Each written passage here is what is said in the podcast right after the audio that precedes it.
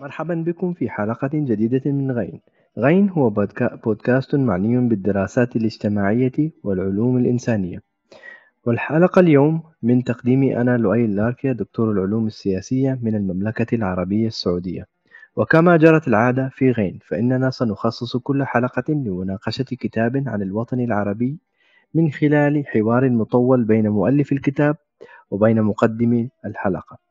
في البداية. سنتحدث قليلا عن المسيرة الفكرية للمؤلف ثم ننتقل لمناقشة الكتاب والأفكار الرئيسية التي وردت فيه.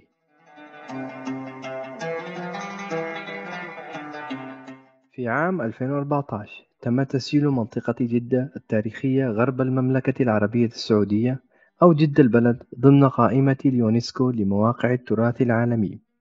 وهذا يأتي نتيجة لتزايد الاهتمام الحكومي والأهلي بإعادة ترميم وتأهيل هذه المنطقة التي أصبحت نتيجة النمو العمراني المتسارع حيا يقطنه الفقراء, الفقراء والعمالة الوافدة متدنية الأجور. ومنذ تاريخ تسجيلها في اليونسكو تزايدت وتيرة الاهتمام الرسمي والأهلي لتحويل منطقة جدة التاريخية إلى منطقة تراثية وسياحية لجذب السياح. إن علاقة جدة مع الآخر المختلف والمتنوع ليست وليدة الفترة الحديثة بل لها تاريخ طويل يعود لعدة قرون. وللتعرف على هذا التاريخ نستضيف في هذه الحلقة أستاذة التاريخ في الجامعة الحرة في برلين ومديرة مركز الأبحاث Zentrum Moderner Orient الدكتورة أولغيكا فايتاغ لنناقش كتابها الصادر حديثا تاريخ جدة بوابة مكة في القرنين التاسع عشر والعشرين. مرحبا بك دكتور دكتورة أولغيكا أه قبل أن نبدأ الحديث عن جدة إحنا الحقيقة نود التوقف قليلا للتعرف على الطريق الذي أوصلك لمدينة جدة. أنت من ألمانيا. درستي مرحلة البكالوريوس والماجستير في جامعة ألبرت لودفيك في فرايبورغ العريقة. طبعا هي عريقة لأنه مر عليها شخصيات مثل ماكس فيبر مارتن هايدجر آه، حنا أرنت وتخصصتي في التاريخ والدراسات الإسلامية والأدب. ومن ثم أنهيت مرحلة الدكتوراه عام 91 في نفس هذه الجامعة. آه، وكانت رسالتك عن آه، بلاد الشام. ويبدو لي أيضا أنك قضيت بعض الوقت في جامعة الشام أثناء دراستك. فما الذي دفعك لاختيار العالم العربي وسوريا تحديدا كموضوع للدراسة؟ والله في أولا شكرا لهذه الدعوة اللطيفة. أعتقد هذا سلسلة من الصدفات. الصدفة الأولى أنه كنت أتمنى أن أكون صحفية بعد الدراسة وطلبت من واحد أصدقاء العائلة أن ينصحني في هذا الموضوع وهو اقترح أني أتعلم لغة غير أوروبية ومتوفرة. واخترت اللغة العربية وكان ممكن أختار الروسية أو الصينية أو اليابانية ولكن اخترت العربية بدون بدون خلفيات كثيرة. هذه الصدفة الأولى. الصدفة الثانية أنه لما كنت أدرس كانت منح آه، دراسية انفتحت لجامعة دمشق. ولذلك اخترت جامعة دمشق لدراسة اللغة العربية وليس جامعة القاهرة أو تونس أو جامعة جامعات أخرى. ف هكذا اختصصت بتاريخ آه، دمشق لأنه حبيت سوريا حبيت الحياة فيها. هذا كان في الثمانينات آه، القرن الماضي. فبعدين أيضا حصلت الصدف من حيث أني أردت أتخصص بالتاريخ العربي أكثر. فتوجد يوجد عندنا في ألمانيا نظام أنه المتخصص بتاريخ الغير أوروبي لازم على الأقل يعرف أكثر من بلد أو تاريخ بلد أو منطقة. ولذلك كان لازم أني أنتقل من سوريا وحبيت سوريا كثيرا في هذا الوقت إلى منطقة أخرى. وكنت أقدم لأشغال في في جامعة لندن وفي معهد علمي في لندن. و لأنه الأرشيف البريطاني مشهور جدا ولكن للمستعمرات البريطانية كنت أفكر أني أدرس منطقة كانت تحت السيطرة البريطانية. حتى أشرح لماذا أنا أريد أن أنتقل إلى بريطانيا من ألمانيا. فلذلك اخترت جنوب الجزيرة العربية بذات اليمن أو جنوب اليمن حتى آه، للدراسة المقبلة. يعني هذا مثير للاهتمام في الحقيقة لأنه أنا يعني يعني خطر على بالي السؤال إنه كيف تم الانتقال آه ويبدو إنه هو كان يعني يعني بالإضافة لمسألة اهتمام آه شخصي كانت أيضا مسألة يعني مسألة آه يعني فرضت يبدو من قبل الجامعة في ألمانيا صحيح؟ آه فلذلك يعني أنت آه بعد كتابك الأول التأريخ في سوريا بين العلم والأيديولوجيا من 1920 إلى 1990 باللغة الألمانية نشرت كتابك الثاني باللغة الإنجليزية وهو مهاجر المحيط الهندي ونشوء الدولة في حضرموت. آه الآن أنا فهمت كيف حدث هذا الاهتمام. آه يعني يبدو هل كان في اهتمام شخصي بالإضافة للمسائل اللي هي مثلا اللوجستية ربما اللي لها علاقة بالمتطلبات الجامعة في ألمانيا ولا كان في اهتمام شخصي؟ لا كان و... كان أيضا اهتمام شخصي من حيث إني خلال دراستي الدكتوراه اشتغلت أحيانا في مجال التعاون أو التنمية فأرسلتني الشركة الألمانية للتنمية إلى اليمن مرتين هذا كان طبعا في ذاك الوقت في في في آخر الثمانينات إلى اليمن الشمالي. وعام 1990 توحدت آه، اليمن. فهذا في نفس الفترة انتهيت آه، الدكتوراه. وطبعا آه، كنت فضولية وأردت أعرف جنوب اليمن بعد ما تعرفت على الشمال وعجبت به. فانفتحت هذه الفرصة وقلت هذه الفرصة من ناحية طبعا شخصية ولكن أيضا فرصة مهنية أو فرصة يعني أكاديمية. حتى أبدأ أدرس آه، جنوب اليمن الذي آه، من من قبل المصادر الموجودة هناك. بينما من قبل من قبل كان ممكن واحد يدرسها في الأرشيف البريطاني ولكن فقط. وأنا يعني بمفهومي أو كوني مؤرخة للعالم العربي أنا أريد أن أدرس أيضا المصادر أو اولا بالفعل المصادر الموجودة في مكان ما قبل ما أعود إلى المصادر الإمبريالية أو الكولونيالية. اذا يعني يعني بالإضافة لاهتمام في آه يعني منطقتين في نفس النطاق الجغرافي يعني اولا في في الشام ومن ثم في الجزيرة العربية. أيضا أجد إنه في تجربة نشر باللغتين اللغة الألمانية والإنجليزية. إذا ممكن أسألك آه، ما هي أهم الاختلافات بين مجتمع دراسات الشرق الأوسط الألماني عن آه، المجتمع الإنجليزي أو الأمريكي أو الانجلو ساكسوني يعني؟ هذا السؤال يعود إلى إلى تاريخ الاستشراق إذا أردت. فتاريخ الاستشراق في ألمانيا بالذات هو يركز على دراسة اللغة وعلى دراسة الدين.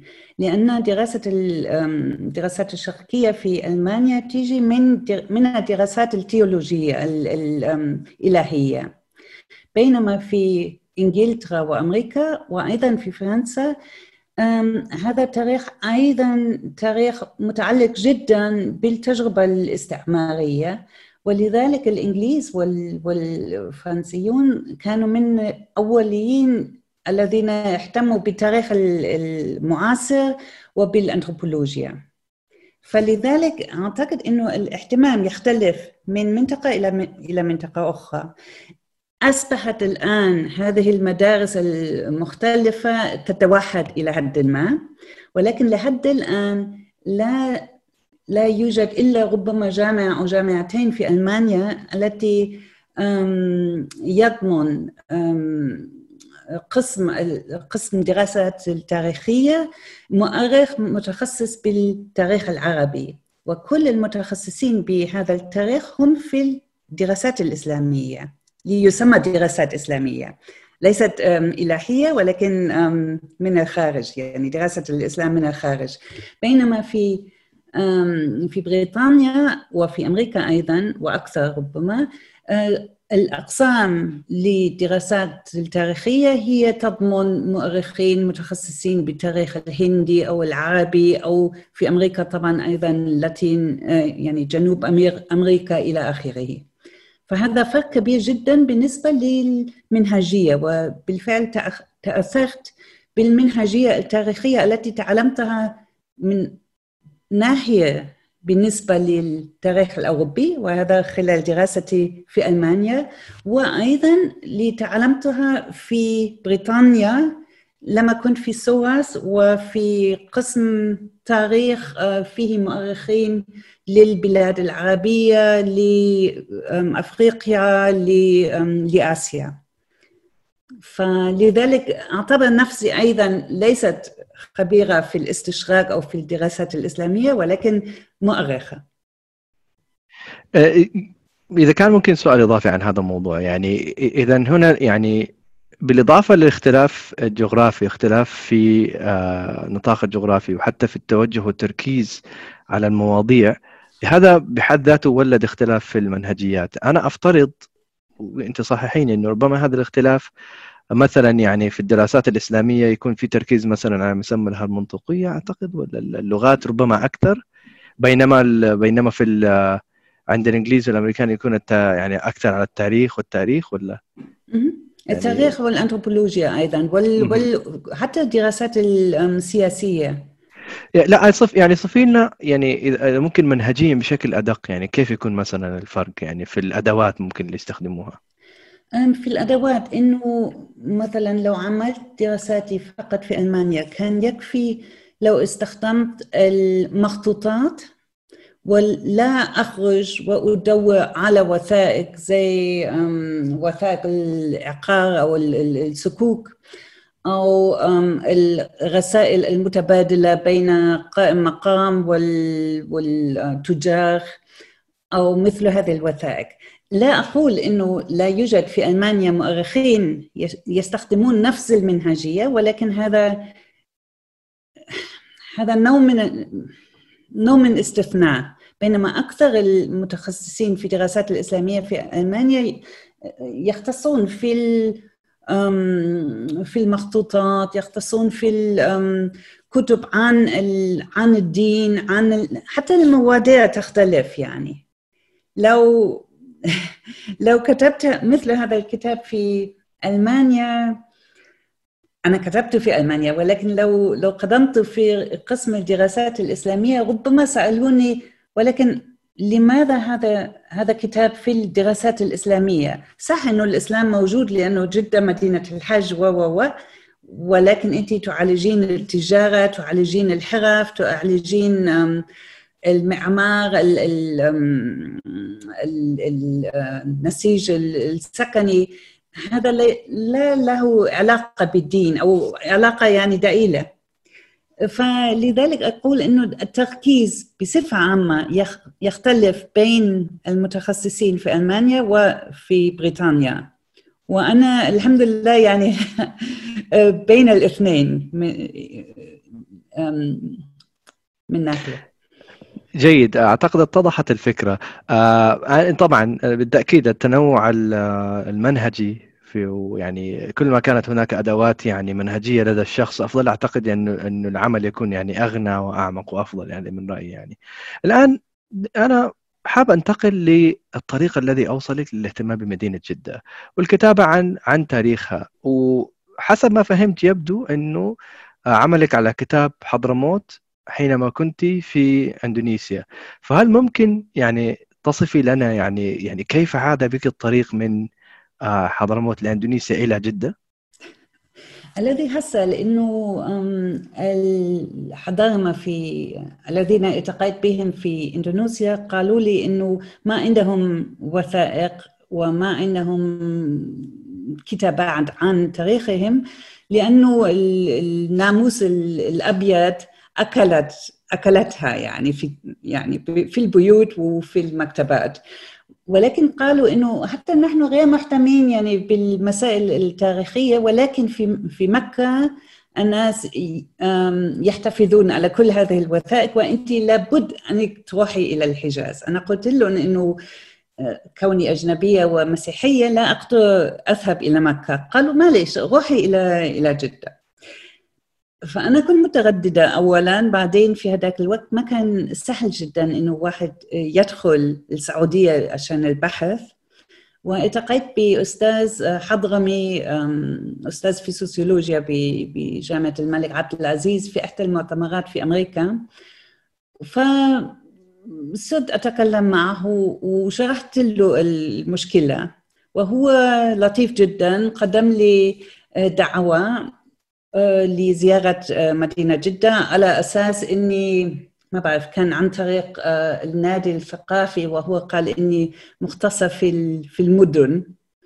فألقيت محاضرة عن المدن الحضرمية. وخلال هذه الزيارة طبعا كان الهدف أني ألتقي بالأوائل الحضرمية التي تعيش في جدة وفي القرن التاسع عشر كان تقريبا 50% من سكان جدة من أصل حضرمي فحتى التقيت بأوائل الحضرمية وهم اتصلوا بأقربائهم في مكة ومدينة والناس من مكة ومدينة أرسلوا لي بعض الوثائق بعض المخطوطات للمراجعة وللتسويق. فلذلك كان هذه الفترة قصيرة جدا ولكن خصبة جدا جدا بالنسبة للبحث واندهشت لأني قضيت تقريبا خمسة أشهر في حضرموت وحسيت إنه حسيل هذه الأشهر أيام في جدة كانت تقريبا تعادل الخمسة شهور في حضرموت. وعجبت طبعا بهذه بهذه الإمكانيات وبهذا الانفتاح للبحث أو للباحثة الأجنبية. وفي نفس الوقت طبعا كانت خلال هذه الاشهر أيام وقت للتجول في المدينة القديمة. واندهشت لأني لم كن لم أكن أعرف عن وجود مدينة تاريخية بهذا العمق في السعودية من ناحية ومن ناحية أخرى جدة كانت تختلف تماما عن الصورة المسبقة التي كانت عندي عن المدن الخليجية والنفطية.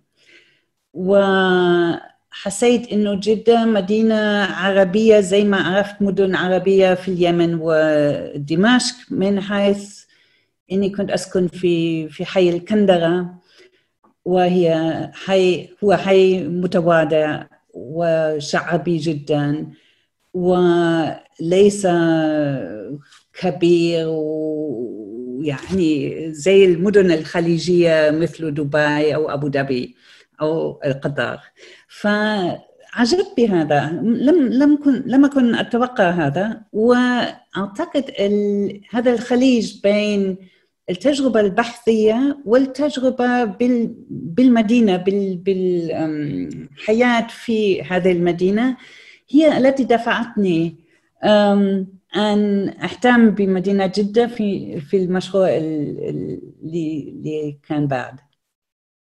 جيد جدا يعني آه، في الحقيقة يعني يبدو إنه يعني مجددا الاهتمام يعني يتعدى فقط اهتمام بحثي أو مثلا يعني آه، أو مثلا علمي واكاديمي لاهتمام شخصي وربما هذا يعني يعطي آه، يعني دافع أكبر لكتابة الكتاب بشكل يعني ربما أعمق أكثر وأدق أكثر يعني من على الأقل هذا رأيي يعني. فلننتقل الآن للكتاب. الكتاب مقسم لثمانية فصول جميعها في الحقيقة ممتع ويعني الفصول تغطي جوانب متنوعة مثيرة من تاريخ عروس البحر الأحمر. لدي الكثير من الأسئلة حولها فآمل أن يسعفني الحظ لمناقشتها كلها والله يعينك. أولا آه عنوان الكتاب هو تاريخ آه جدة بوابة مكة في القرنين التاسع عشر والعشرين. أنت تركزين على المئة سنة التي تبدأ من العام 1840 إلى العام 1947 سؤالي هو نفس السؤال في عنوان مقدمة الكتاب لماذا جدة؟ لماذا تاريخ هذه المدينة تحديدا؟ خلينا أكون أدق لماذا هذه الفترة بالتحديد؟ هذه الفترة التاريخية لماذا جدا أعتقد أني أني شرحت أنه هذه قصة حب شخصي إذا أردت بالنسبة للفترة الفترة هي تغطي إعادة جدة تحت الحماية العثمانية في عام 1840 ميلادي إلى تاريخ تدمير أو انهدام سور جدة. وأعتقد لو واحد يكتب تاريخ مدينة فمثل هذه الأحداث مهمة غير أنه طبعا هدم سور جدة طبعا تاريخ آه، رمزي أو مثالي إذا إذا أردت لأنه أصبحت جدة تتوسع خارج هذا هذه السور قبل هذا التاريخ ولكن انهدام السور سرع أو تسرع التغيير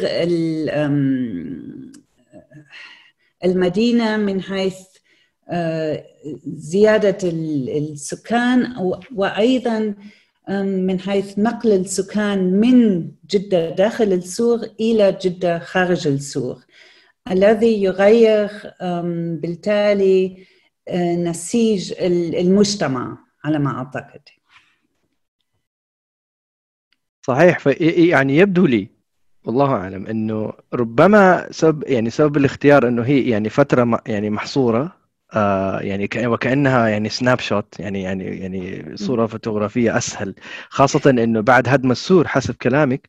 آه يعني بدأت أمواج الحداثة يعني وكأنها تخترق المدينة وطابع المدينة اختلف تماما. فربما يعني بالإضافة للحدثين الأساسيين اللي ذكرتيهم اللي هو انسحاب محمد علي من الجزيره وهدم سور جدة آه اللي هم الحدثين اللي بينهم أنت تقريبا وثقت التاريخ. آه كان السبب هو إن أنت حبيتي تاخذي ربما الصورة للمدينة قبل الحداثة صحيح؟ عفوا ما ما فهمت يعني أنت أنت كنت حابة تاخذي آه، صورة للمدينة فيما قبل الحداثة صح؟ يعني قبل دخول الحداثة إلى حد ما ولا؟ اولا أنا أنا مؤرخة ولم أريد أني أدخل الفترة المعاصرة تماما هذا من ناحية من ناحية أخرى في الأول كانت الفكرة أني سأنتهي مع التغيرات السياسية التي كانت من الأشراف إلى الحكومة السعودية لأني ما أردت أدخل مجال السياسة. وأعرف أنه هذا يعني فيه جداول وإلى آخره. ولكن بعدين شفت إنه بالفعل المدينة كمدينة أصبحت تتغير مع انهدام السور غير إنه طبعا كانت في تغيرات بعد عام 1925 من حيث من حيث النظام السياسي ولكن أيضا من حيث هجرة بعض العناصر من النجد استيطانهم في مدينة جدة وإلى آخره. معناته أنه كل هذا أصبح سريع أكثر بكثير بعد انهدام السور إلى نعد إلى ذلك أنه أه، بعد الحرب العالمية الثانية أصبحت النفط بالفعل الفائل الأهم بالنسبة للاقتصاد وتطوير السعودية. وأصبحت كل مدن السعودية بالفعل تتطور. صح أنه النفط اكتشف قبل ذلك التاريخ ولكن التصدير بشكل كبير أصبح بعد الحرب في المقدمة تحدثت عن أن جدة تتميز عن غيرها من المدن السعودية بكونها يعني تسمى دهليز مكة لكن ألا يجعل ذلك مكة بحد ذاتها متميزة عن باقي المدن السعودية كونها وجهة الحج الرئيسية؟ طبعا مكة والمدينة متميزة متميزين بشكل خاص. ولا شك فيه ولا أريد أن إني أجادل في هذا بكتابة كتاب عن جدة. ولكن زي ما شرحت أحتاج دائما أيضا إلى دوافع شخصية وأحتاج إلى البحث في المكان الذي أكتب عنه. ولو لو قدرت أسافر إلى مكة وعجبت بمكة. فكنت ربما أحب أكتب عن مدينة مكة ولكن هذا السؤال لم تطرح. فلذلك اخترت جدة. وأيضا تحتاج تختلف جدة عن مكة. ليس فقط بالعمل الديني ولكن أيضا لأنه جدة مدينة التجارة ولها دافعين الحج والتجارة. وأنا ألح إنه هدول مختلفين. وتأثرت على على شخصية المدينة. أنا لذلك يعني يعني بدي اودي أنتقل لل يعني للنقطة اللي بعدها وهي مرتبطة بشكل وثيق بهذه النقطة وهي مسألة التفضيل الأخلاقي. لأنه لاحظت في كتابك أنه تتحدثي عن وجود علاقة ما بين جدة ومكة قائمة على التفضيل الأخلاقي. آه، اللي هي مسألة إنه قد يكون الناس يفضلون نعيش في مكة ولكن المنكرات في الدينية في مكة عقابها أشد فلذلك يفضلون مثلا العيش في جدة. ممكن آه تتوسعي لنا في النقطة هذه أكثر؟ هذه النقطة بالفعل تعود إلى النصوص التاريخية القديمة حتى التي لاحظت إنه إنه جدة كونها مدينة بحرية كونها مدينة تجارية فيها practices فيها تصرفات التي ربما تكون مشكوكة فيها دينيا أو أخلاقيا. وخليني أشرح هذا قليلا. في في كون كون تجارة جدة كانت تعتمد على الموسم الريحي. هي هذا فرضت على التجار فيها وأيضا على منظمين الحج الوكلاء أنهم يربحوا آه، داخل سنة كاملة خلال بعض الأشهر أو خلال بعض الأسابيع. ولذلك أخذوا أحيانا وهذا موثوق في رحلات الحج والكتب عن الحج للناس من خارج السعودية وحتى بالأمثال الشعبية في في جدة موجود. الحجاج شكوا عن الموضوع الجدويون يعترفوا به. إنه الحج حاجة. الحج الحج هي التي تعطي ربح السنة. ولذلك لازم نستغل الحج غير إنه ضيف الله. فهذا طبعا لا يعتبر جيدا دينيا أو اخلاقيا. ونفس الشيء بالنسبة للتجار. أحيانا كانوا يستخدموا الربا. أحيانا كانوا يتعاملوا مع بعضهم بشكل غير صحيح. عملوا مثلا بالنسبة للحج شو اسمه مونوبولي بالسفر. حتى تغلى أسعار الرحلة للحج. ف هذه المشاكل بالنسبة للأخلاق والدين. أيضا طبعا كونها مدينة بحرية فيها بعض الظواهر موجودة التي لا تعتبر جيد بالإسلام زي الشراب لأنه وزي أيضا زي زي سكان غير مسلمين أو زوار غير مسلمين. هذا طبعا بالإسلام ليست مشكلة ولكن بالنسبة للمدينة للجزيرة العربية هي هي تعتبر مشكلة. وتعتبر مشكلة يعني خاصة من فترة آه، آه، وجود البرتغال في المحيط الهندي والبرتغاليون حاولوا دخول البحر الأحمر حتى يسيطروا على التجارة. ومن هذاك الوقت منع منع لغير المسلمين الإقامة في جدة.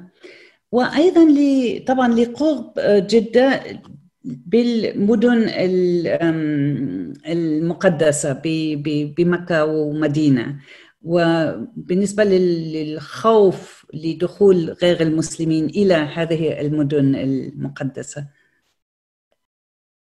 وهي فيعني يبدو إنه آه، جدة إلى حد ما كانت تمثل حل لمعضله المعضله الأخلاقية اللي قد يجدها الشخص في مكة. فلذلك كانت يعني منطلق لبعض الأشخاص من هذه الناحية. أنا الآن أحب أنتقل إلى فكرة آه، مهمة جدا. يعني موجودة باستمرار في كتابك عن جدة وهي فكرة فكرة عفوا التنوع والتعددية diversity وهي فكرة مركزية في تعاملك مع تاريخ جدة. آه، تناولتي هذا المفهوم مفهوم التنوع والتعددية والدايفرسيتي من خلال عدة تصورات محلية للتعامل مع الغريب أو الزائر. مثلا كما سبق أن ذكرت تصور جدة بأنها دهليز مكة أو تصور الحجاج بأنهم ضيوف بيت الله الحرام أو التصور الاقتصادي للحج باعتباره سياحة دينية. آه، كيف تضيف هذه التصورات المحلية للإطار النظري للكتاب ككل يعني؟ أعتقد إنه هذه التصورات المحلية هي طريقة من ناحية هي من هي طريقة نظرية تناول كثير من المعاملات أو تشرح أو تدافع عن كثير من المعاملات التي ربما لم تكن سهلة بدون مثل هذه النظريات. في سبيل المثال لو يأتي واحد حج وينام في الشارع لأنه ربما ما ما عنده فلوس أو لأنه لا يلتقي بالوكيل أو لا ينظم السفر من قبل وتراه ست من النافذة وتدعوه إلى البيت. هذا يعتبر طبعا في المجتمع العربي شوية صعب لو كانت الست تدعو الغريب إلى بيتها. ولكن طالما هو ضيف الله فهو فهذا يعتبر من العادات المقبولة لأنه لأن الله يعني آه، يسيطر على هذه العلاقة بين بين الست والغريب. ف أيضا طبعا كانت مجتمع آه، جدا منفصلة بالنسبة للعلاقات بين الرجال والستات. هذا هذا الأصل آه، لفهم هذه هذه النقطه يا أعتقد هذا هذا هو هذا هو إنه هذه الأفكار أو هذه النظريات هي ساعدت الناس أيضا أن تعامل مع عدد كبير جدا من الغرباء الذين جاءوا إلى المدينة. وجاءوا إلى مدينة صغيرة التي كانت الناس يعرفوا بعضهم. وإذا جاء الغريب إلى الحارة فكان نوع من من نظام حتى ينبه الساكن بوجود غريب. وفي نفس الوقت تستقبل المدينة غرباء غريبين كثير. فهنا كان كانت كانت النظريات هي تترجم بين هذه العادات المتناقضة تقريبا. ما بعرف إذا وضحت الفكرة لا لا اتضحت النقطة أنا حاب يعني يعني أبني أيضا على آه، يعني برضو المسألة المنهجية وعلى ال ال ال يعني المصطلحات أو المفاهيم اللي هي يعني استخدمت ربما كإطار نظري ل آه، يعني تحليل المجتمع في جدة أو مؤسساته بالادق لأن أنت تركز على المؤسسات بشكل كبير في الكتاب. فهنا أنا مثلا بحب يعني أتعمق أكثر في موضوع التنوع لأنه انت وضعتي هناك عدة اطروحات متعلقة بدراسة المحيط الهندي والبحر المتوسط. انت تكلمت عن اثنين منها وهما مفهوم العالمية cosmopolitanism والتعايش conviviality أنا وأنا بالنسبة لي هذه المفاهيم يعني ربما حلت لي مسائل عدة سنناقشها لاحقا لأنه في نوع من التناقض ربما يعني في فهم جدة من هذه الناحية. بس ماذا تعني هذه المفاهيم؟ آه، لماذا اخترت هذه الأدبيات النظرية تحديدا للتعاطي مع تاريخ جده اللي هي آه، العالمية والتعايش cosmopolitanism و conviviality لو نبدأ بال cosmopolitanism cosmopolitanism يعتبر يعني مستخدم كثيرا زي ما زي ما تفضلتوا في دراسات عن الموانئ في البحر المتوسط وأيضا في المحيط الهندي. ولكن تعتبر كثيرا ما نوع من من العالمية أوروبية. وحتى يعني في في الخطاب العصري الموجود عندنا في أوروبا هذه الأيام أنا حسيت إنه من المهم إنه الناس يفهمون إنه ال ال الاستقبال بالآخر وأيضا التجول من منطقة إلى منطقة. هي ليست عملية أوروبية فقط ولكن هي أيضا موجود في العالم الإسلامي. هذا من من ناحية يعني سياسية إذا أردت. خاصة لأنه كوزموبوليتانيزم أو عالمية لها الآن سمعة جيدة جدا. هذا يعتبر ميزة للأوروبيين وأنا أردت أفتح أو أنفتح هذا هذا المصطلح أيضا للعالم الغير أوروبي.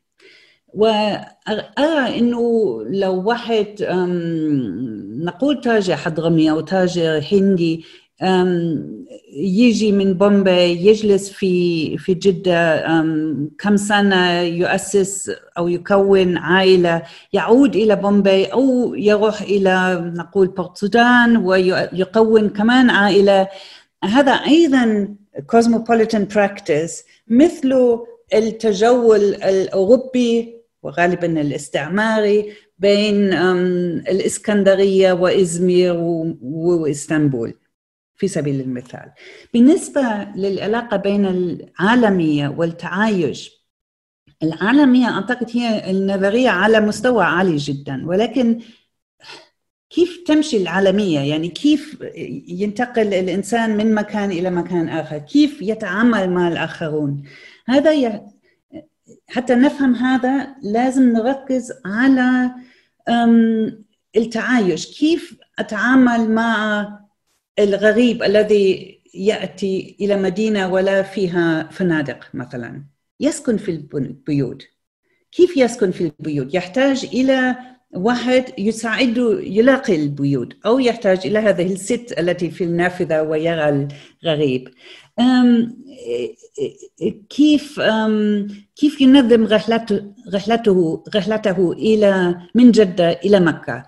يحتاج إلى وساطة من قبل بعض الهرف التي متخصصة بنقل الناس. فلذلك ركزت يعني في في في باقي الكتاب على هذه هذا التعايش أو لاقول عمليات التعايش ربما.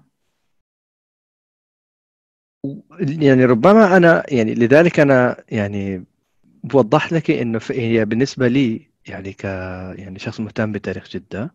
آه، هي فعلا حلت لي مشكلة يعني يعني ربما يعني مثلا كان ربما فيها نوع من التناقض إنه الآن أنت تتكلم عن العالمية كوزموبوليتانيزم تتكلم عن مدينة آه، يعني يأتي آه، لها الحجاج من كل بقاع وأصقاع الأرض. لكن في نفس الوقت يعني من جميع المصادر يعني كتابك كمختصة يوضح إنه لها هوية خاصة بها. يبدو أن هويتها حتى عربية. يعني مثلا يبرز في الكتاب الأهمية المحورية للهوية العربية في جدة. فعلى سبيل المثال أنت ذكرت اقتباس ليوهان لودفيك بروكهارت أنه يتكلم فيه عن تنوع إثني كبير جدا في جدة ولكن على الرغم من ذلك لبسهم نفس الشيء. آه يتصرفوا نفس نفس العادات إلى حد ما نفس اللغة. آه وذلك يعني أيضا ذكرتي على التأكيد الكثير من العوائل على أصولها العربية رغم هجرتها من مناطق ومدن غير عربية. فيبدو لي الآن أنت كأني يعني نوعا ما حليتي هذه الإشكالية إنه الكوزموبوليتانيزم يعني زي ما قلت في السلم الأعلى من اللي هو التجرد. بس إذا إحنا بدنا نشوف الحياة اليومية خاصة في عصر آه، ربما ما في فنادق ما في هذه الأمور يضطروا الناس إنه يعيشوا الحياة يعني ويستخدموا التعايش في هذه الحالة. آه، فهل لهذا الطابع العربي أو أو الحياة اليومية اللي أنت تكلمت عنها ارتباط بتفضيلك لمفهوم التعايش على مفهوم العالمية لأنه انت انت أنت يبدو إنه في النهاية فضلتي conviviality على cosmopolitanism صحيح؟ والله طبعا جدة مدينة عربية لأنه الذين عاشوا فيها هم تأقلموا هم ولكن تأقلموا ولكن جابوا كل واحد جاب أيضا جزء من من عاداته جزء من تعاملاته جزء من أكله إلى المدينة. ولذلك نقدر الآن أن أننا نأكل في جدة البخارية ونأكل فيها المندي نأكل فيها أكلات كثيرة التي تجي من أمكنة كثيرة ولكن في نفس الوقت أخذت صبغة جدوية إذا أردت واللغة العربية كانت لغة التفاهم لغة ولكن في نفس الوقت كثير من الناس عرفوا أكثر من لغة. عرفوا ربما لغة الأجداد وهي ربما الهندية وربما الأردية وربما ما بعرف طبعا التركية أو السواهيلية أو أو الملاي الجاوي اللغة الإندونيسية أو اللغات الإندونيسية إلى آخره. فأعتقد أنه الصبغة العربية هي الصبغة الموحدة وهي كونت نوع من من مجتمع خاص. التي هي خليط من ناحية ولكن في نفس الوقت هي طبعا موجودة في مكان معين وتعيش في بيئة معينة وهي بيئة عربية غالبا غير إنه الحكام كانوا في فترة من الفترات عثمانيون ومن الأتراك إذا أردت. هذا هذا من ناحية. بالنسبة للأصول العربية لكثير من الأوائل. هذا موضوع حساسي جدا. وأعتقد أنه الإلحاح على الجذور العربية في كثير من الأوائل هذا أيضا اهتمام جديد واهتمام متعلق جدا بالقومية العربية التي هي موجودة في صبغة معينة في الجزيرة العربية من السبعينات. وجيمس أونلي كاتب عن هذا الموضوع بالنسبة للإمارات أيضا. والإمارات مشابهة لجدة بالنسبة لوجود قسم كبير من السكان الذين أصلهم من الهند أو من إيران أو من من أيضا مناطق البحر المحيط الهندي الغربي غالبا. فلذا أعتقد إنه طبعا لا أعرف ولكن أعتقد إنه كثير من هذه القصص التي سمعتها إن الأجداد من ما بعرف ألف سنة ألف وخمسمائة سنة ما جيوش الرسول هاجرت إلى الدنيا لانفتاح العالم أو فتح العالم للاسلام واستوطنت في ما بعرف كازاخستان وجورجيا و و و. وبعدين عادت في القرن الثامن عشر أو التاسع عشر ربما هذا صحيح وربما لا. وربما واحد من الأجداد والثاني من الأجداد والثالث والرابع من الفرس أو من الإندونيسيين أو من مهما كانت الشعوب. ف... فإلحاح على هذا الواحد الذي من ألف سنة كان عربي يعني كيف كيف نفسر ما, ما هي الإثنية للإنسان؟ وأعتقد في النهاية كلنا خليط يعني من ال...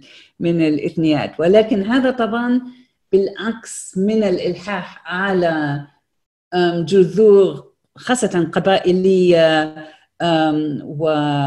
وصافية وعربية بحت. فأعتقد هذا يشرح هذا الاهتمام الجديد بالجذور العربية إلى حد ما. وأعتقد أنه قبل خمسين سنة أو قبل مئة سنة ربما الناس طبعا أنه الشبكة؟ وهذه الشبكة الاجتماعية والتجارية ربما أكثر. مع الناس من نفس ال... من نفس الأصول. ولكن ربما إذا واحد جاء من إيران وتزوج مع واحد ويقول إنه أصله من قبائل مصرية وبعدين يتزوج من واحد وأصله من حضرموت والثالث من أصل العثماني وهذا ربما يساعد الصعود السياسي. ما كان هذا الاهتمام بالجذور الأسيلة والصافية موجود بنفس بنفس الطريقة.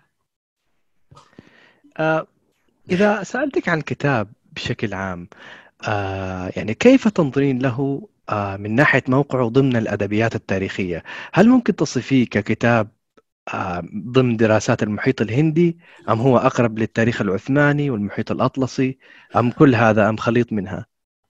أعتقد هو خليط منه أعتقد يعني في الدراسات للمدن وهذا أيضا أصبح الآن اهتمام خاص خاصة مدن العالم نقول يعني مينا ريجن يعني الشرق الأوسط وشمال أفريقيا في في التاريخ العثماني ولكن أيضا في الآن دراسات مهمة جدا عن مدن الجزيرة العربية زي كتاب نليدا فوكرو عن بحرين مثلا. ولكن يدخل أيضا طبعا إلى الدراسات العثمانية غير إني ماني مختصة بالتاريخ العثماني بحت. في ناس أحسن مني بكثير بالنسبة للبحث في الوثائق العثمانية وأكيد أيضا في في وثائق كثيرة لم أراها لأنه لغتي العثمانية شوية محدودة. معناته أنه ربما في يعني في المح... في دراسات المحيط الهندي والبحر الأحمر وهو صلة الوصل بين البحر المتوسط والمحيط الهندي وأيضا دراسات ال... للمدن. أود يعني إني إن أننا نمر نمر سريعا على يعني بعض المسائل المتعلقة آه ليس بالمنهجية بس ليس من ناحية المصطلحات من ناحية الارشيف مثلا. الكتاب لاحظت إنه يعتمد على يعني مجموعة واسعة من الأرشيفات. الأرشيف عفوا الأرشيف العثماني والبريطاني والهولندي والفرنسي. لكن بنفس الناحية في في في نفس الوقت تعاملت مع مؤسسات محلية داخل السعودية ومع الأرشيف المحلي عند الأسر والأهالي أيضا. آه كيف كانت تجربة البحث الأرشيفي داخل السعودية؟ آه ما هي التسهيلات والتحديات التي واجهتيها من هذه الناحية؟ أعتقد التسهيلات كانت من الأرشيفات الرسمية. مكتبة الملك فيصل في رياض إدارة الملك عبد العزيز معهد شو اسمه public administration معهد الإدارة العامة. هم كانوا منفتحين ومساعدين جدا. ولكن المشكلة يعني أعتقد على على المستوى المحلي. ولا ألوم الأوائل التي أحيانا ساعدتني كثيرا ولكن كثير من الأوائل لم تحتفظ على وثائق أو حتى أحيانا باعت الوثائق. أحيانا إلى الأرشيفات أحيانا إلى الأشخاص التي تجمع مثل هذه الوثائق. وهذا يصعب البحث المحلي جدا. وبالنسبة للأرشيف المحلي بالنسبة للبلدية بالنسبة لسجلات المحاكم الشرعية وهي هو مصدر مهم جدا في التاريخ العثماني والاجتماعي خاصة. هذا ليس موجود أو ربما هو موجود ولكن ليس مفتوح للباحثين.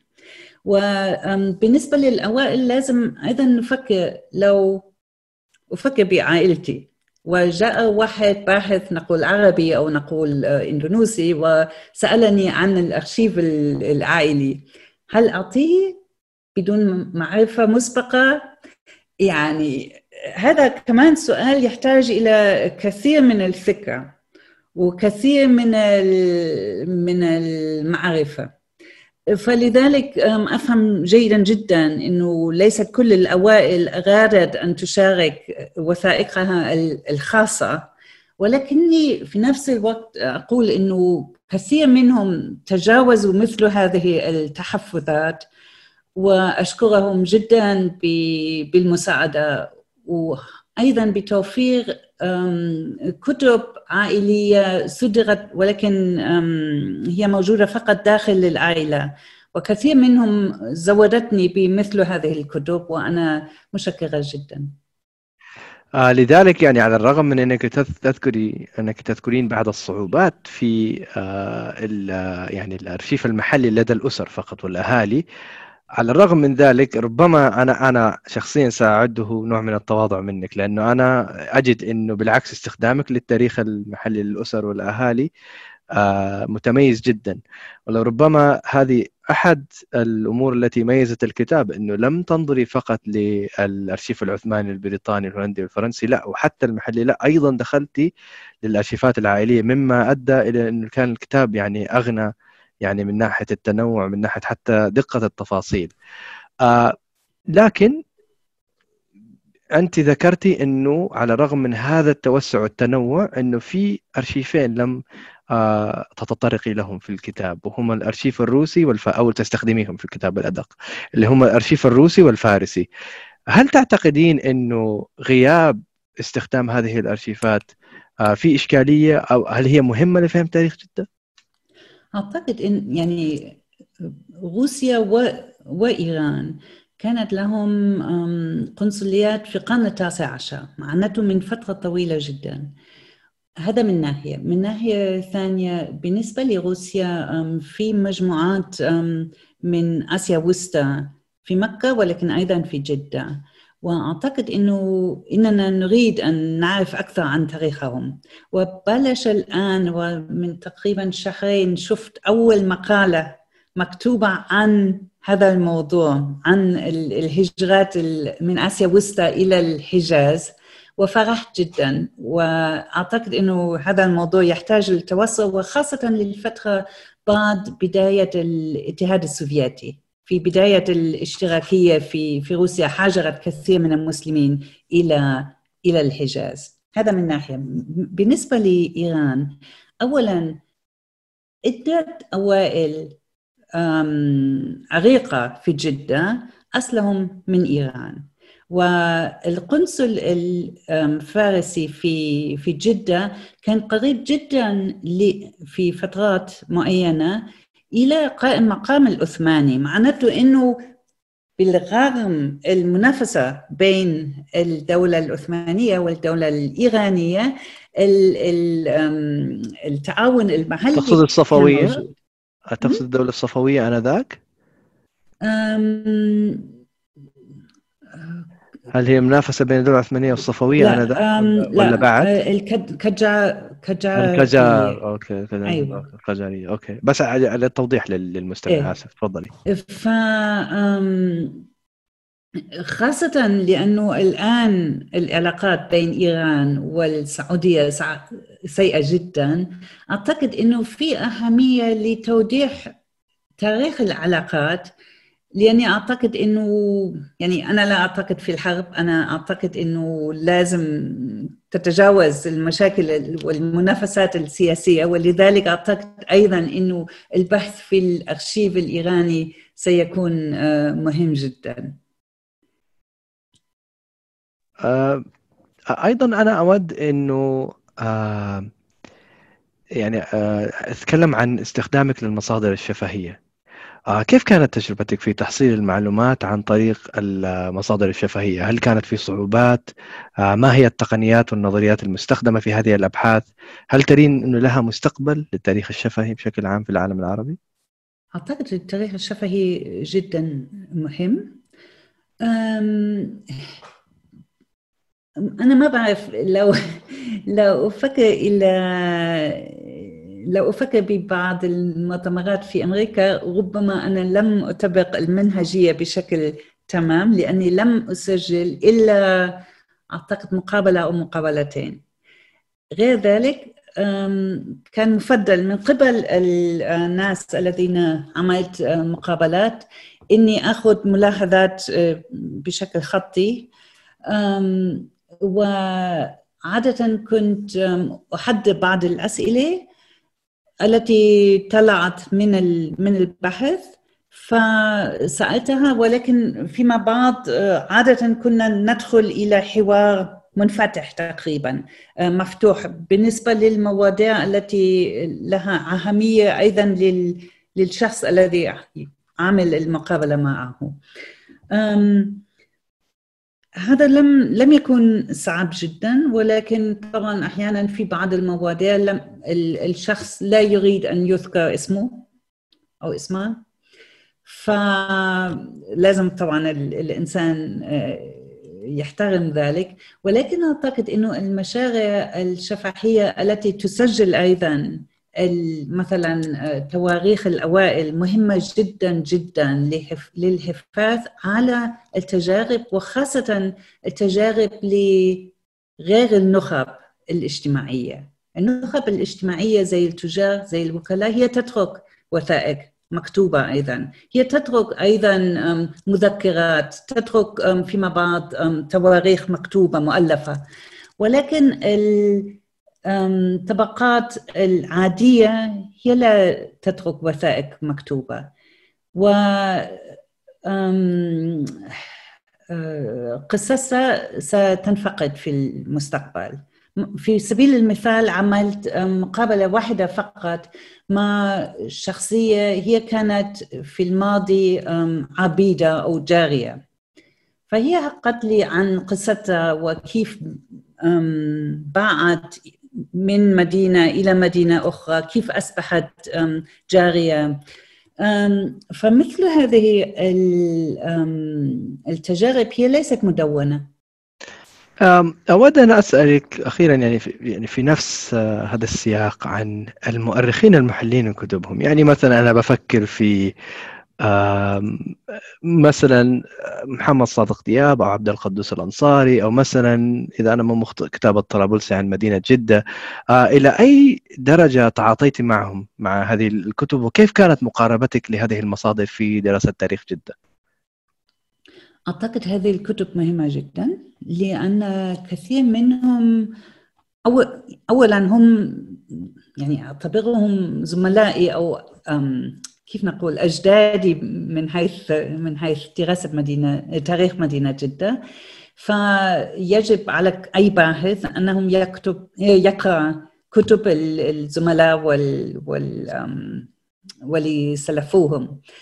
هذا من ناحية. من ناحية أخرى هم غالبا يستخدمون ليست فقط ذكريات ولكن أيضا ربما وثائق أو مخطوطات أو كتب التي هي الآن مفقودة. فلذلك هذه الكتب آه، قيمة جدا. غير أنه مثل التاريخ الشفوي أحيانا تدخل الآراء الشخصية فيها. ولكن هذا يحدث مع أي وثيقة تاريخية. حتى لو كانت رسميا مثلا فهي دائما نوع دائما فيها نوع من من كيف نقول subjectivity. فلذلك أعتقد إنها إنها جدا مهمة وكنت I was lucky. uh, كان عندي الحظ إنه إني لقيت كثير منهم وأيضا قدرت ألتقي بمحمد الطرابلسي مثلا. يعني لذلك أنا آه لذلك أنا اعتبرت الكتاب مميز لأنه آه يعني يعني هذه المصادر المصادر الأخرى يعني كل عيوبها تمتلى فيها بمقارنتها مع بعضها يعني. على العموم أنا يعني أود أني أنتقل الآن إلى يعني بعض الأسئلة المفصلة عن الفصول. آه في الكتاب تتكلمي عن نوعين من المواسم يؤثران على الحياة في جدة. موسم الحج الديني وهو مرتبط بالتقويم الهجري القمري اللي غير هو غير متعلق بتغييرات فصول السنة. فمرة يكون الحج في الصيف مرة يكون في الشتاء. أما موسم الموسم الثاني فهو موسم الرياح الموسمية المونسون والتي تتعلق بها الحركة والسفر والتجارة والحج أيضا.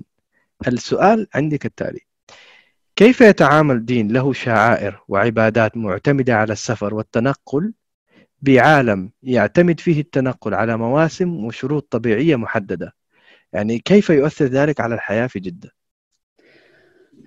تأثر أكثر شيء أعتقد من حيث مدة إقامة الحجاج والتجار في جدة لأن الحجاج الذين جاءوا مثلا في في الربيع والحج في الشتاء جلسوا في جدة أو في مكة أو في المدينة لأشق عديدة. وهذا أحيانا ساعدهم على على الشغل محليا حتى يربحوا تذكرة السفر للعودة أو أو يعني الإقامة في في الحجاز. ولكن هذا هذا أيضا ساعد في التعامل أو تعمق التعامل بين الحجاج والسكان المحليين. إلى حد إنه البعض تزوج تزوجوا من بنات محلية أو من يعني لو كانت بنات أحيانا ما من الرجال المحليين ولكن غالبا كان الحجاج رجال في هذاك الوقت. أيضا يعني في حديث كثير جدا في الكتاب عن الثقافة الهندية وتأثيرها على مدينة جدة. إلى أي درجة آه، ممكن نربط هذا التأثير بالاستعمار البريطاني للهند؟ هل تأثير الثقافة الهندية قبل الاستعمار البريطاني مثلا مماثل لما بعده؟ ربما عادة المستوطنين الهنود في جدة كان كان أقل قبل هذه الفترة. ولكن لو نرى تاريخ جدة في المد في المدة الطويلة في فنرى إنه في في أحيان تكون التجارة فيها مهمة جدا وفي أحيان التجارة تروح إلى مدن أخرى في البحر الأحمر. فلذلك كانت فترات مع نفوذ هندي شديد وكانت فترات مع نفوذ هندي قليل. ونفس الشيء بالنسبة للإيرانيين نفس الشيء بالنسبة لأجناس أخرى. ولكن بالنسبة للقرن التاسع عشر بالذات طبعا النفوذ البريطاني مهم جدا لأن توسع المجال للتجارة من ناحية وهذا استفاد منه التجار الهنود زي ما استفاد منه التجار الليفانتين يسمى يعني من المحيط من البحر المتوسط غالبا من الشام تقصدي بشكل عام؟ إيطاليا فرنسا. بس استوطنوا في مثلا الإسكندرية أو القاهرة. بعدين اليونانيين خاصة دخلوا البحر البحر الأحمر أيضا. ف يعني ادت عدة أقليات دخلت في هذه الفترة البحر الأحمر. حتى الحضارة ما توسعوا نطاقهم التجاري كثيرا في ظل الاستعمار البريطاني. هذا من ناحية. من ناحية أخرى الحماية البريطانية للهند بذات السيطرة على الهند كان يعني أنه البريطانيون حموا الهنود الذين استوطنوا في جدة. ومع وجود القنصلية البريطانية في جدة استفادوا الهنود المستوطنين من هذه الحماية. وهذا مثلا في الاختلافات التجارية. لو كان اختلاف على عقد تجاري وواحد كان يعود إلى حماية بريطانية كان يطبق قانون آخر من القانون العثماني. وهذا نتيجة ال شو اسمه ال ال capitulations شو اسمه ال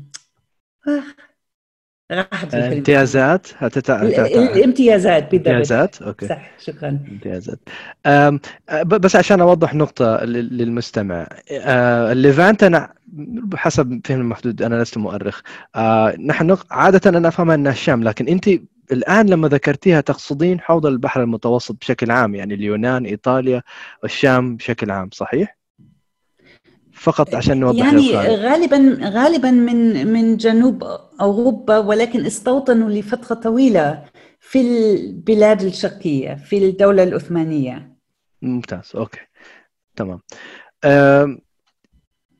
بما أننا يعني نتكلم عن الاستعمار البريطاني خلينا ننتقل إلى نقطة مرتبطة أيضا بهذا الموضوع وهو إنه العالم العثماني في نهاية القرن التاسع العشر وبداية القرن العشرين كان مسرح للعديد من الحركات الفكرية والتحررية المثيرة للاهتمام مثل ثورة عرابي في مصر والحركة المهدوية في السودان مقاومة الشيخ شامل وعبد القادر الجزائري ما هي علاقة جدة والحجاز بشكل عام بهذه الحركات؟ هل أثرت أو تأثرت بها خاصة أنه جدة كما ذكرت كانت ملتقى للعديد من شخصيات هذه الحركات والثورات. أولا وصلت أخبار هذه الحركات إلى مكة وإلى جدة. مثلا في مراسلات بين المفتي الشافعي في مكة وعلماء في حضرموت عن حركة المهدي في السودان. معناته أنه مثل هذه الحركات هي شعلت النقاش هي والناس فكروا بها وناقشوها. هذا من ناحية. من ناحية أخرى كان في نهاية القرن التاسع عشر نقاش هل الخلافة هل هي لازم تكون عثمانية؟ يعني تركية هل لازم تكون عربية؟ وكانت في حركة تطلق خلافة عربية. وهذا طبعا من البدايات القومية العربية إذا أردنا. فهذه الحركة وصلت أيضا إلى الحجاز. وأعتقد أنه الشغفة استفادوا من هذا وأخذوا حتى أفكار هذه الحركة. وهذا من الأسباب التي شعلت شريف حسين بن علي بقبول القومية العربية وشعلت الثورة العربية الكبرى أو يعني الحرب مع الإنجليز على العثمانيين عام 1916 في الفصل أنا أنا الآن يعني بدي أنتقل إلى موضوع آخر يعني خلينا نبتعد نوعا ما عن الاستعمار ندخل نبدأ ندخل شوية في تفاصيل مدينة جدة نفسها أو التركيبة السكانية فيها بالأدق. الفصل الثالث هو في الحقيقة من أك... من أكثر الفصول اللي أنا استمتعت فيها شخصيا آه، يتحدث عن وجود علاقة وثيقة وارتباط ما بين الحظوظ الاقتصادية السياسية والتركيبة السكانية لمدينة جدة. هل بإمكانك إعطاء إعطائنا خريطة سريعة للتركيبة السكانية استنادا لهذه العلاقة؟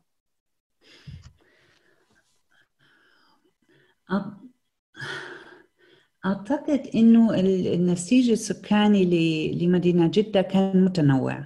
كان لا أقول أنه كانت طبقات لأنه لو لو تقرأ تحس أنه أكثرية السكان كانوا حتما أو بمقارنة باليوم فقراء ولكن كانوا يشتغلون في عدة حرف بين التجارة والوكالة والوكالة جزء من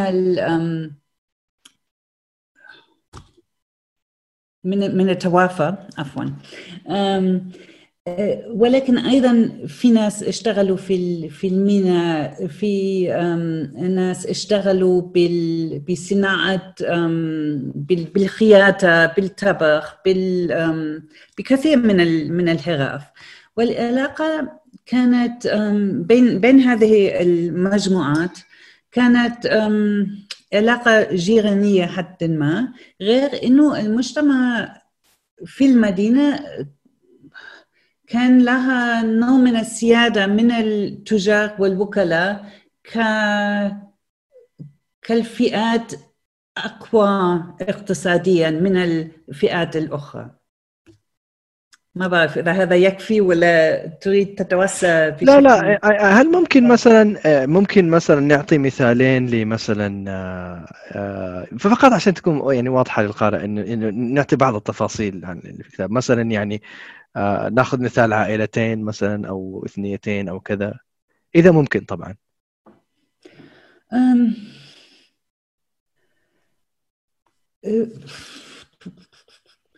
طبعا ممكن في يعني في في كثير من من الأوائل التي أصبحت أوائل كبيرة ومعروفة لحد الآن آه، كثير منهم وصلوا في منتصف القرن التاسع عشر كمهجرين ولو ناخذ مثلا عائلة علي رضا هم جاءوا من من إيران جاءوا عن طريق عدن ربما عن طريق الخليج.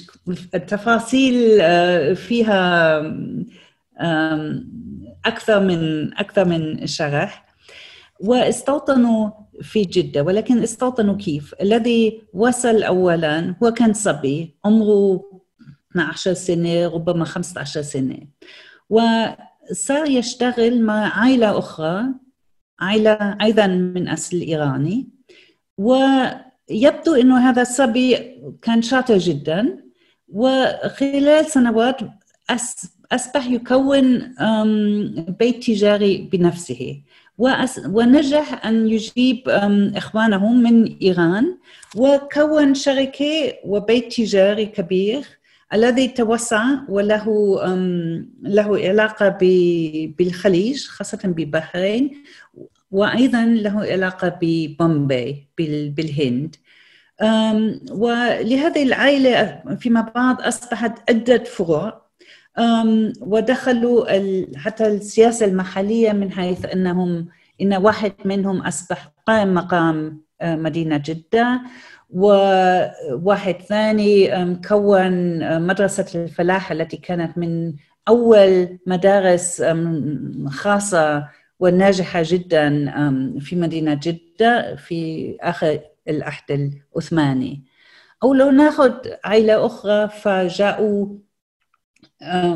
مثلا عائلة بن لادن أو عائلة آه، بن محفوظ.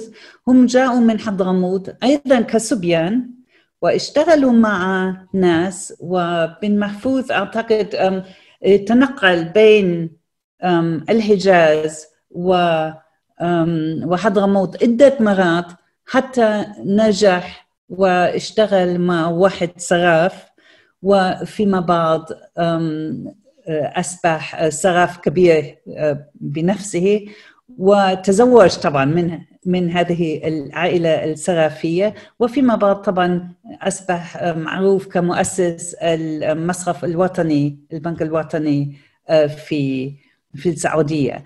معناته أنه الأوائل هذه الأوائل هي أوائل من أصل من أصول خارج الحجاز. ولكن في في أوائل أخرى لا نعرف من من أين أصولهم. وربما من من بدو الحجاز أو ربما ربما من المستوطنين في في مك من من من أهالي مكة أو مدينة أو غير أمكنة في الحجاز أو في الجزيرة العربية. وهم اشتغلوا في في المواني. هم اشتغلوا في بالسمك صيادين آه، فربما هذا يعطي آه، صورة حيوية عن سكان الحجاز أو جدة. آه، مسألة توضيحية وبعدها السؤال يعني إذا سمحتي لي أبني فيه على السؤال السابق بالنسبة للمصلحة يعني أنت لما تت... لما يعني قلت صبيان تقصدين صغار في السن صح؟ أي لأنه صبي كمصطلح آه، في جدة يعني تعني إنه كان خادم في البيت فأنت تقصدين فقط صغار في البيت صح؟ يعني أوكي. أعتقد آه. الصغار ولكن أعتقد أيضا الصغار بدون أي أي تجربة مهنية. وهم بالفعل يتعلموا من البداية. والصبي مصطلح أيضا مطبق على واحد من من المدينة الذي أراد أن يصبح باني أو يصبح طباخ أو أي شيء ويبدأ بالحرفة كصبي ك apprentice يعني. آه أوكي يعني, يعني للعمر ولكن في نفس الوقت بدون بدون سكيلز يعني حندخل في مسألة المجموعات الحرفية أو الطوائف بس تقصدي في هذه الحالة لما الصبي التعريف الآخر لها إنه يكون مبتدئ في الحرفة يعني لسه أيوة. ما دخل في الطائفة أو ما أصبح جزء منها لكن يعني يطمح إلى إنه يصبح جزء منها صحيح؟ ممتاز. بدي أسأل سؤال عن العلاقة ما بين الاثنية ووظائف معينة، يعني مثلا هل الصرافين من اثنية محددة أو عوائل محددة مثل باقي المدن مثلا؟ صعب إنه واحد يقول لأنه صرافين أعتقد من عدة اثنيات من من الهنود ولكن أيضا من الحضارمة و يعني ما عندي صورة كاملة لهذا ولكن يبدو إنه الإثنيات لم تؤثر يعني بشكل كبير على يعني أنت تشكين يعني يعني في إنه يكون في ترابط ما بين الإثنية والحرفة بشكل عام على الأقل يعني, يعني بشكل محدد. الترابط موجود من حيث إنه عادة الأولاد دخلوا محنة الأباء. من هذه الناحية نعم ولكن ما كان في قانون إنه الذي يريد يكون صراف يكون من أصل حضرمي أو هندي أو أو شريف أو مهما كان. يعني هي الهرمية العائلية والتراتبية العائلية أكثر من الاثنيه على الاقل هذا رأيك.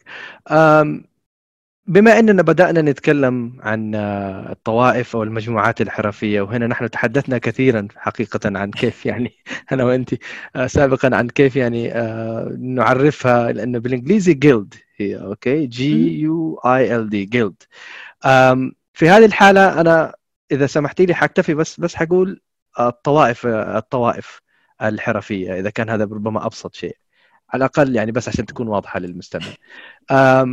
الفصل الخامس حقيقة آه، يتحدث بالتفصيل عن مجموعة من المؤسسات أو الممارسات التي كونت بحسب وصفك حجر البناء الأساسي للمجتمع الجداوي. أنت سميتيها روابط اجتماعية وممارسات تعايشية convivial practices بالإنجليزي. هذه المؤسسات آه، هي الوحدة المنزلية الطوائف المجموعات الحرفية. أما الممارسات فهي الممارسات الثقافية والدينية. ومجموع هذه الممارسات وال والمؤسسات هي يعني هي المكون الأساسي للترابط آه، في المجتمع الحجازي. أنا الآن حاب أركز على الطوائف الحرفية وعلاقتها مع التجار لأنه هذه مسألة آه، حقيقة يعني فيها كثير من الغموض. يعني مثلا أنا أرجع لكتاب آه، من من الكتاب المبكرة اللي كتبت عن هذا الموضوع كتاب كيرين شودري. وهي برأيها إنه يعني تجد ربما فصل يعني يعني تفصل بينهم بشكل واضح ان الطوائف الحرفية والتجار مختلفين عن بعض. كيف ممكن نصف علاقة الطوائف الحرفية مع التجار من رأيك؟ آه لماذا لم يصف التجار نفسهم كطائفة حرفية بحسب كلامك في الكتاب؟ أو ما هو موقع التجار من المؤسسات والمؤسسات التعايشية التي تناولتيها في الفصل الخامس؟ والله سؤال كبير جدا. اولا أنا أعتقد بالنسبة للتنظيم الداخلي ما في فرق كبير أو حتى ربما ما كان في فرق يعني مبدئي بين التوائف الحرفية وتوائف وطائفة التجار. وحتى التجار تختلف بين تجار ال عن بعد وتجار شو اسمه هول سيل وتفصيل التفصيلية والجماعية. عفوا في مصطلح آخر ولكن لا لا يأتي. ولكن الفرق طبعا هو أنه التجار وخاصة تجار الجمعة الجمعة؟ The wholesale merchants. جملة تجار الجملة. آه عفوا. يعني الفرق أنه تجار الجملة الذين كانوا عادة تجار مع الخارج هم كانوا أغنى من ال من الطوائف الأخرى. أعتقد هذا الفرق الأكبر. والتجار وال والوكلاء يعني التوافى هم كانوا أقرب للسلطة للسلطة على المستوى على مستوى المدينة ولكن أيضا على مستوى الولاية. ولكن بالنسبة للتعايش التجار والبنائين والمعادي والطباخين كلهم كانوا تقريبا يسكنون في نفس الهارات الأحياء لم تكن تنفصل بالنسبة لل للمهن. مهن؟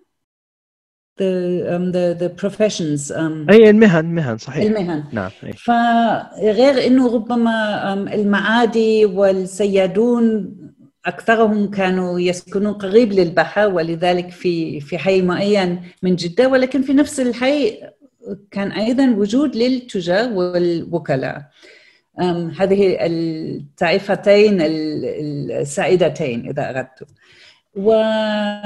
والكل كانوا يشاركون في كثير من العادات المحلية خاصة العادات المتعلقة بالأعياد الدينية. فأعتقد هذا يشرح النسيج الجيد للمدينة ككل. ولا ننسى أنه مدينة جدة في هذاك الوقت كانت صغيرة يعني عدد سكانها كان ربما أشغى 15 ألف نسمة آه، ليس أكثر. وأعتقد إنه بالنسبة للحي... للتعايش والحياة الاجتماعية الحارة والعائلة كانت أو البيت كانت الوحد أهم الوحدة. فإذا يعني من ناحية التعايش من ناحية الحياة اليومية من ناحية مناطق السكن الفارق ما بين التجار والطوائف الحرفية آه، كانت يعني ليست موجودة بشكل صارخ على حسب على حسب كلامك على الأقل. في عفوا آه، في استثناء واحد. أيوه. إنه كانت في بعض الدواحي لمدينة جدة حتى في هذاك الوقت. وكانت في داهية هي غالبا كانت داهية إفريقية أو من من صبغة إفريقية إذا أردنا. وهناك فرق كبير جدا لأنه في في هذه الداهيه وبعض الدواحي بعض الدواحي أخرى لم تكن التجار أو الوكلاء ساكنين. هي فعلا دواحي متخصصة أكثر إذا أردنا من الأحياء داخل السور أنا سأعود إلى الفرو... إلى الضواحي بعد يعني بعد سؤال آخر يعني بعد إذنك عن المجموعات أو الطوائف الحرفية. آه، في قصة جميلة جدا آه، عن آه، عبد الله مناع وجده اللي كان عضو في طائفة المعادي اللي هي طائفة البحارين اللي وفي في في الحكاية يعني تنتهي حظوظ العائلة مع وفاة الوالد. عائلة عبد الله مانع مع وفاة الوالد. ما لفت انتباهي في هذه القصة هو مصير الطوائف الحرفية في جدة في ظل عملية التحديث وبناء الدولة السعودية وكأنها اختفت يعني.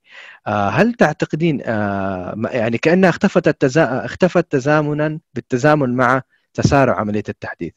هل تعتقدين أن نهايتها كانت حتمية لأن هذه الطوائف لم تكن متوافقة مع عملية التحديث وبناء الدولة؟ أم أن علاقتها السلبية إلى حد ما مع التجار ولدت الحاجة لأنه أصلا يتم إضعافها؟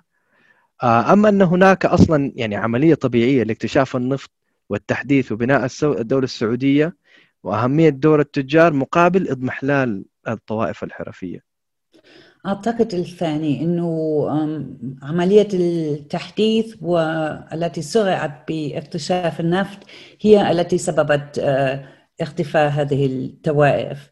أما التجار كان عندهم حظ أنهم حصلوا على آه، وكالة الأملاك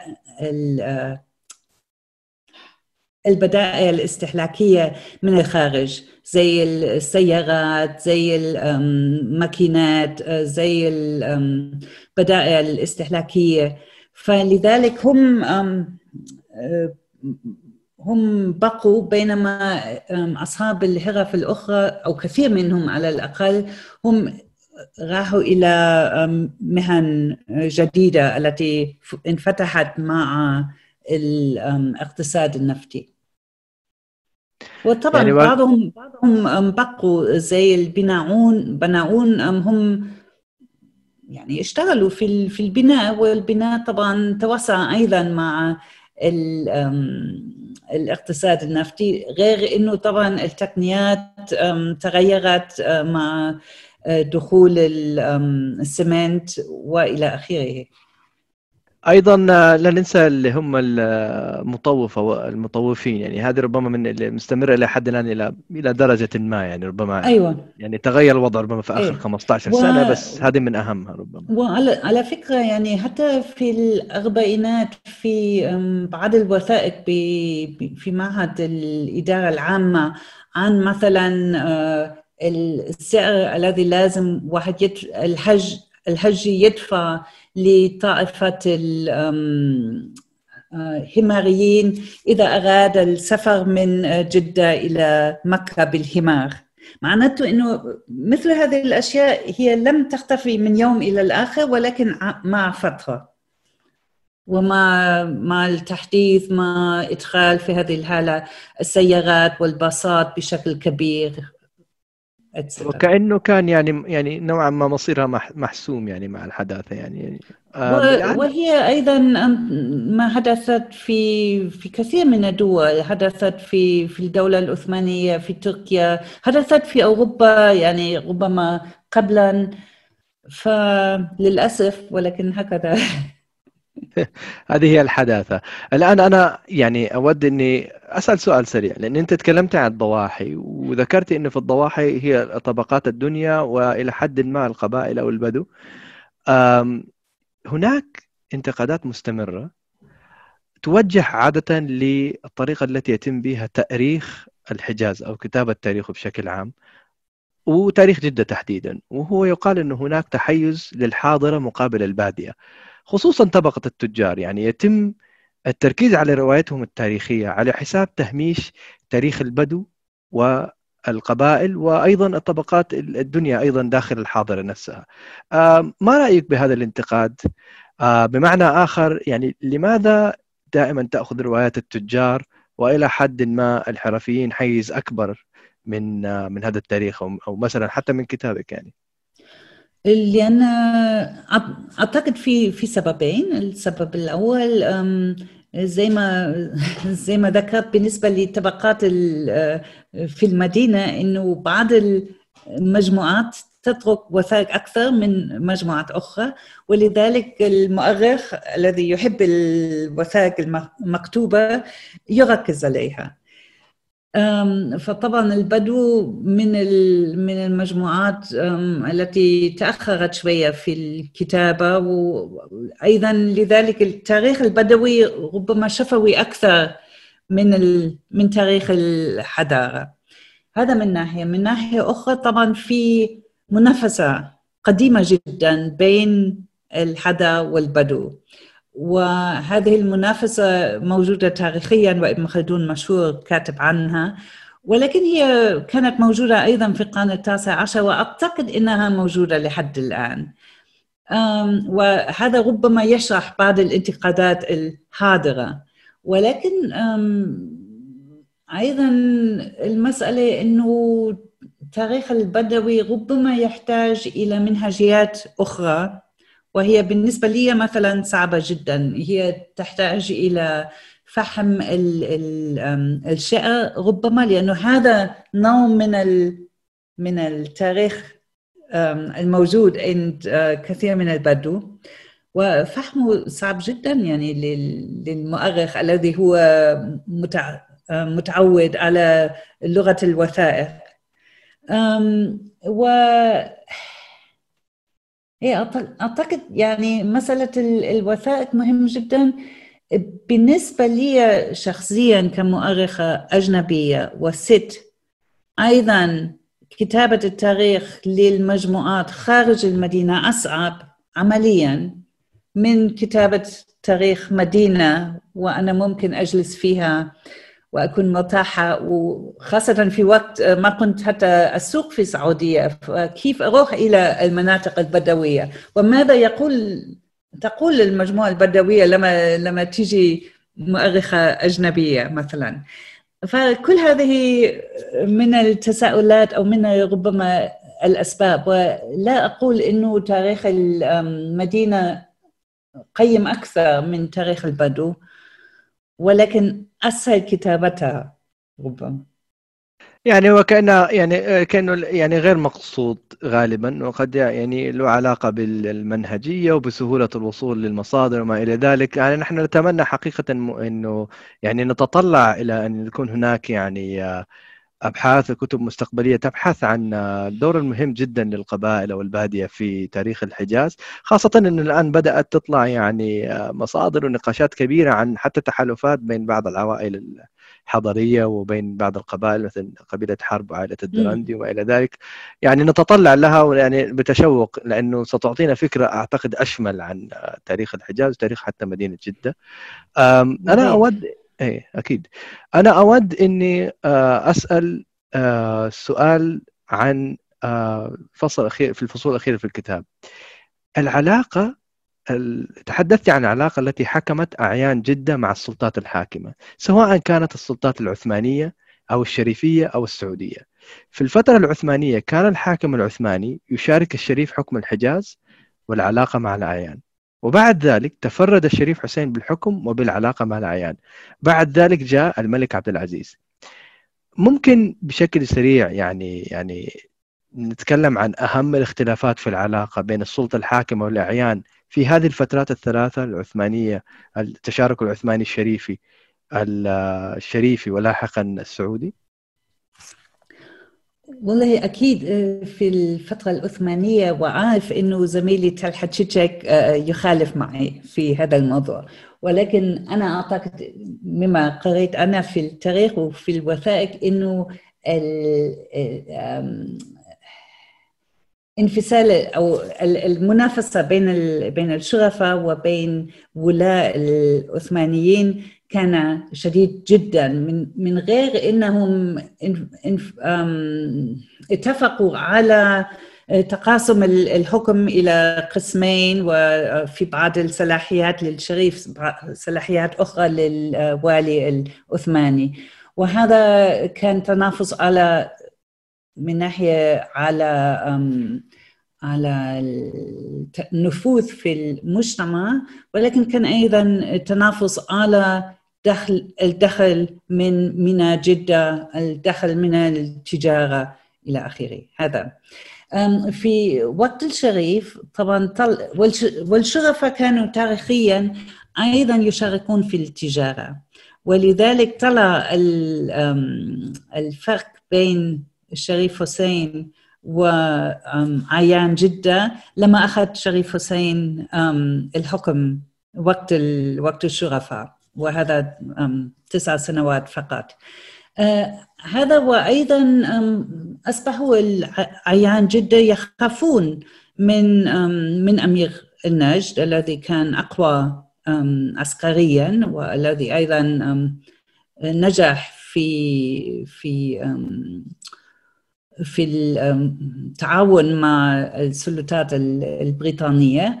بينما شريف حسين الذي كان أيضا يتعاون مع البريطانيين في بداية أصبح أن أصبح يتباعد عنهم عن البريطانيين وعن مساعدة البريطانيين الذي ساعد ابن سعود على الفتح الحجازي.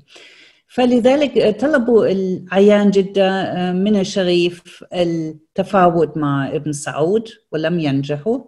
ولذلك آه، طلبوا منه الفصل عن الحكم وابنه أصبح ملك لفترة سنة واحدة ولكن هذا لم يكفي. وابن سعود في النهاية حجاز طبعا كما نعرف. في وقت في وقت ابن سعود طبعا أهم الشرفاء آه، طردوا من من الحجاز. ف أعتقد نوع من التنافس بين بين نخبة جديدة جاءت مع ابن سعود جزءا من النجد ولكن جزءا أيضا من بلدان عربية أخرى. لأنه كثير من من النخبة التي كانت حول ابن سعود كانوا من من الشام من آه، مصر من أعتقد أيضا من العراق. فصار نوع من التنافس بين هذه القوة الجديدة التي لم لها جذور في الحجاز وبين العيان القدماء. طبعا بعضهم كان لهم علاقة بابن سعود من قبل فهم استفادوا من من التطورات زي العادة وبعضهم لم يستفيدوا وفي المدى الطويل ربما افتقدوا جزء من دورهم. يعني آه ربما يتم تهميش هذا النقاش كثيرا وهو ربما العلاقة المتوترة بين الشريف حسين والأعيان في كثير من النواحي يعني خاصة يعني وربما أنت ذكرتيها يعني كيف حصلت لاحقا يعني طلب منه انه يتصرف بطريقة مختلفة مع آه، مع الحكم السعودي وما إلى ذلك. أنا الآن حاب إني آه، أختم بأن أعطي يعني نظرة مستقبلية يعني نتكلم عن المستقبل نوعا ما إذا سمحتي لي. شهدت مدينة جدة التاريخية في السنوات الأخيرة اهتمام كبير في مشاريع الحفاظ على التراث العمراني والتاريخي وكذلك كانت في برامج لتحويلها لوجهة سياحية عالمية وذلك ضمن برامج التحول الاقتصادي الذي يسعى للتخفيف من الاعتماد على النفط في المملكة العربية السعودية. من رأيك كيف ستؤثر هذه التوجهات على جدة وهويتها التي حاول آه، الكتاب الكشف عن جذورها؟ السؤال صعب جدا لأنه أولا أنا أتذكر أول ما إجيت إلى جدة عام 2000 النخب القديمة للمدينة يعني من من سكان جدة داخل السوق كما يقولون الآن هم لم كانوا مهتمين بمدينة جدة القديمة بما يسمى البلد. فلذلك أعتقد أنه الاهتمام بالتراث المعماري هو مهم أصلا للاحتفاظ عليه. لأنه كثير من البيوت القديمة راحت بالحريق راحت بالسيول. فلذلك أعتقد لو احتفظت عليه لو احتفظت احتفظت ولو غمت فهذا شيء جيد. غير إنه دائما وهذا في كل العالم وفي أوروبا أيضا في في ألمانيا ممكن أفكر بكم مدينة ربما تصبح نوع من ديزني لاند وتصبح نوع من ديزني لاند خاصة لو تطرد كل السكان الموجودين في هذه البقعة من الأرض. المشكلة طبعا إنه جده قديمة يعني منطقة البلد أصبحت نوع من urban slum قبل هذا الاهتمام والسكان الساكنين هناك الآن ليسوا من لا سعوديين ولا من السكان الأصليين. ولكن من من أفقر الفقراء من المهجرين فلذلك وصعب يعني لأنه أعتقد السعودي العادي وحتى السعودي الانتربرنوريال لا يريد العودة إلى المدينة القديمة. ولكن لو تصبح المدينة القديمة فقط فنادق boutique hotel أو جاليريات أو يعني دكاكين و coffee shops فستكون نوع من المتحف.